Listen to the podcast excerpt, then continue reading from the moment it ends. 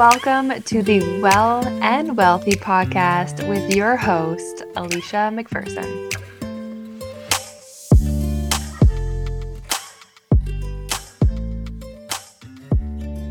Five ways to activate your fat burning hormone. So, this episode is for women that, let's say, they want to lose weight, they want to lose fat, they want to change their body composition levels whether it's 10 pounds, 20, 30, 50, 100, 200, it doesn't matter. But I want to fully make this clear that this, all the stuff that I'm going to be talking about in this episode, will be relevant for the women that have a decent adrenal response, adrenal stress response.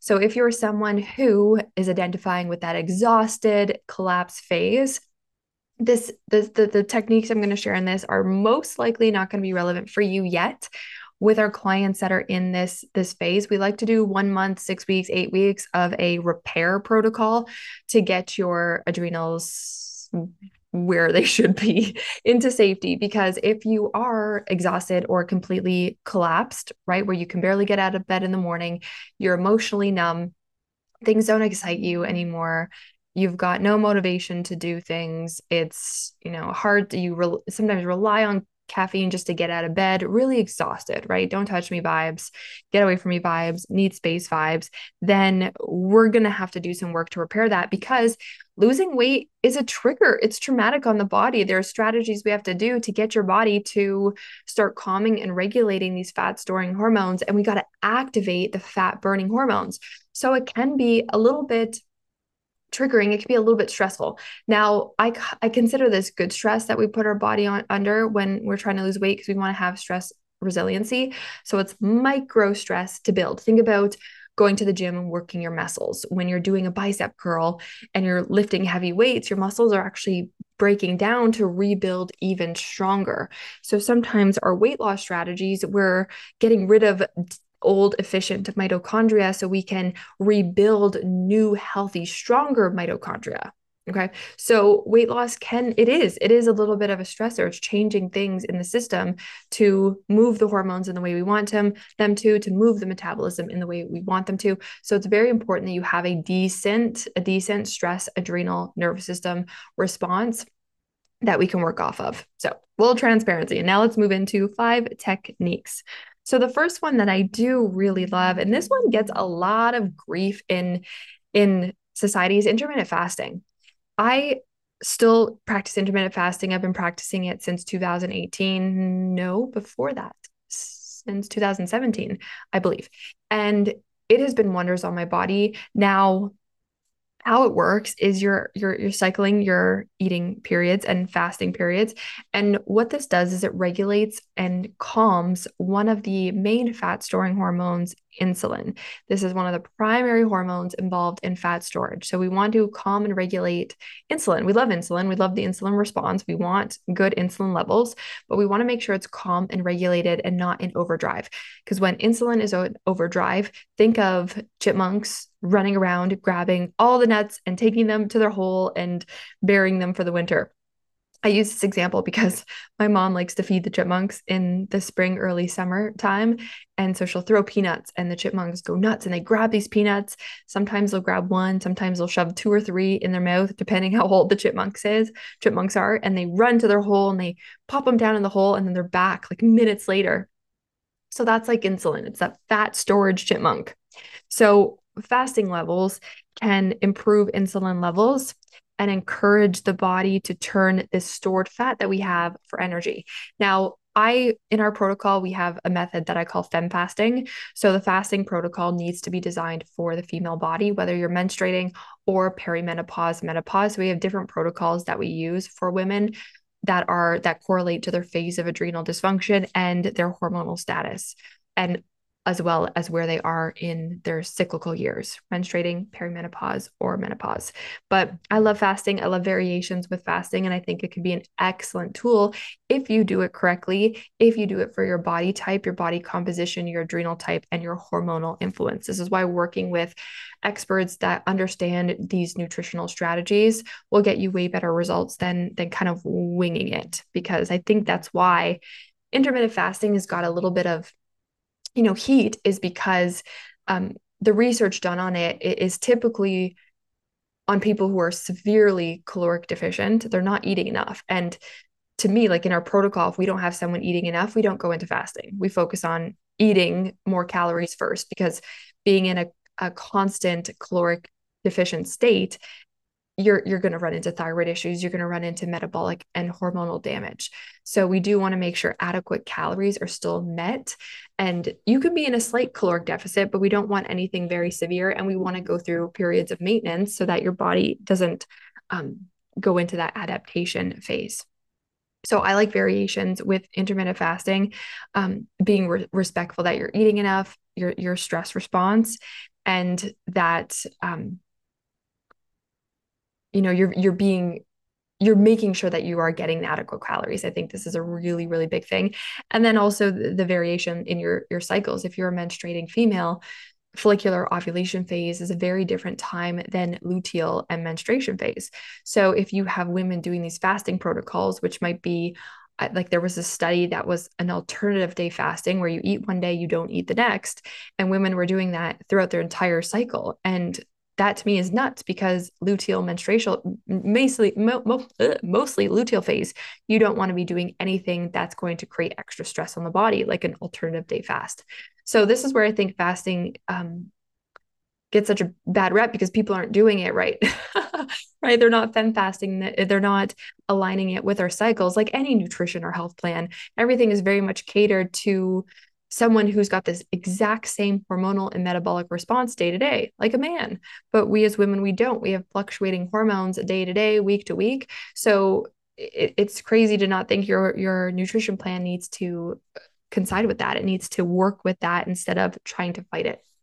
So that's the the problem I, I see with people that are bashing fasting is they're not understanding it. They're not really understanding fem fasting.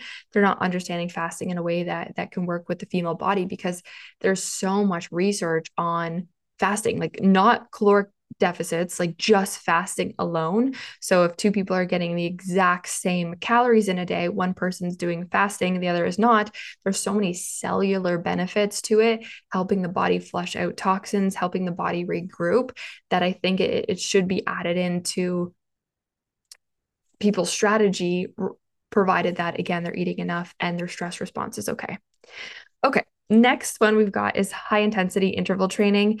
So these short, intense bursts of exercise, followed by rest or lower intensity exercises, stimulate the, the release of our fat burning hormones, growth hormone being a big one. So I love, love, love incorporating just short, even five minute bursts for a lot of clients.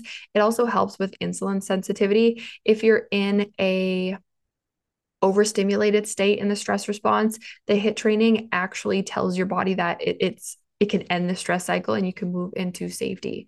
So adding it into your your routine can be a great idea. Now for myself, I, I still just practice yoga every day. Yoga and walking are my main two things, but I'm not really in a place that I'm looking to lose any more weight or fat. I'm quite comfortable where I'm at right now. Um, however, for clients that are looking to lose 20, 50, you know, 100 pounds, adding in HIIT a few times a week is incredible. So we have um, on the team now, we actually have a, a fitness coach who creates and customizes a full workout routine for our clients on top of the work that we do in the hormones and nutrition and, and all the good stuff that we do. And so we have most of our clients, if they want to, on some sort of like HIIT training, whether it's once a week, twice, five times a week, we're always basing it off of what the client can do if you're really burnt out, we might be just telling you to walk every single day for the next six to eight weeks so we can heal that adrenal response. But once we get your strength and your energy up, you're like, I've got so much energy, so much energy. I don't know how to burn it. Then HIIT can be a beautiful strategy that we incorporate if if you're up for it. Okay, next we have consuming healthy or what I like to call them anti-inflammatory fats. So fats are going to be great for hormone production, but also insulin sensitivity. So it allows the body to use glucose or sugars more efficiently and store less fat.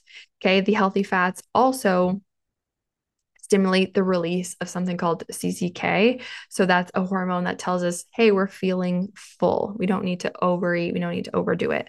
So I love making sure our clients have a good amount of anti inflammatory fats in their day. And the really cool thing about anti inflammatory fats is they're easily accessible olive oil, avocados, sometimes almond butter, nuts and seeds. These are things that require no prep. You can just grab them and go. They're so easy on the counter, no prep work. It, it, it's awesome.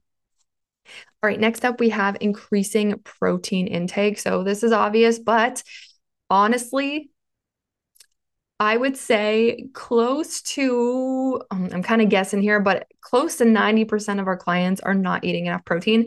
And this is the, what I consider the hardest part of our protocol is trying to get people to, maybe it's a tie between trying to get them to eat more and trying to get them to eat more protein. Those are the two hard ones that I find clients that are stuck in a, in a pattern of if I eat more, I'll gain weight. And I don't want to eat more protein because that feels weird, right? If they're stuck in that mindset, it's hard to break that. But we are very successful in doing that. But trying to get people to eat more protein because most of our clients are severely deficient into protein. Protein is going to stimulate the production of hormones that are going to regulate appetite, increase the feelings of fullness, and they also have an amazing thermic effect on the body, meaning the body is going to burn more calories um, digesting protein than digesting carbs or fat. Protein also helps fuel our mitochondria, which are the powerhouses of the cells. They take the, the energy from our calories and turn them into energy that we can use. So the more protein that we have in, in our body, the stronger our mitochondria are. So we've got a nice, efficient, and fast metabolism. Taking calories, using it as energy, opposed to taking calories and storing it as fat. Okay, and the last one I want to talk about today is cold water immersion. So, this is exposing the body to colder temperatures. It could be an ice bath, like we have a plunge, um, culture plunge. We have one. You could have cold showers, but it activates our brown adipose tissue. And this is a type of fat that burns calories to generate heat. So the process actually leads to an increased metabolic rate and it stimulates those fat burning hormones. And again, I'll repeat it the whole premise of our protocol Macpherson method is to calm and regulate the fat storing hormones like estrogen, like cortisol, like insulin, and to activate the fat burning hormones like growth hormone, like our thyroid hormones. So I love a, some sort of cold exposure in the day. This could be even taking an ice cube and putting it around your body or your, your face. You can start off nice and slow, or getting into the, the, the cold shower or maybe a cold tub, cold plunge. All right, my loves, thank you so much for tuning in. I hope this was useful.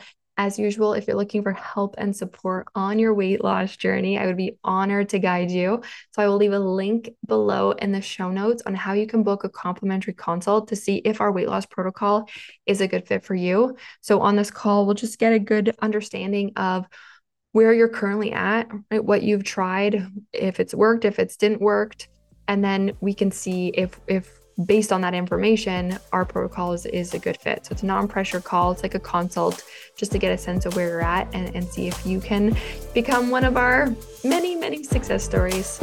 All right, beautifuls. I will see you in the next episode.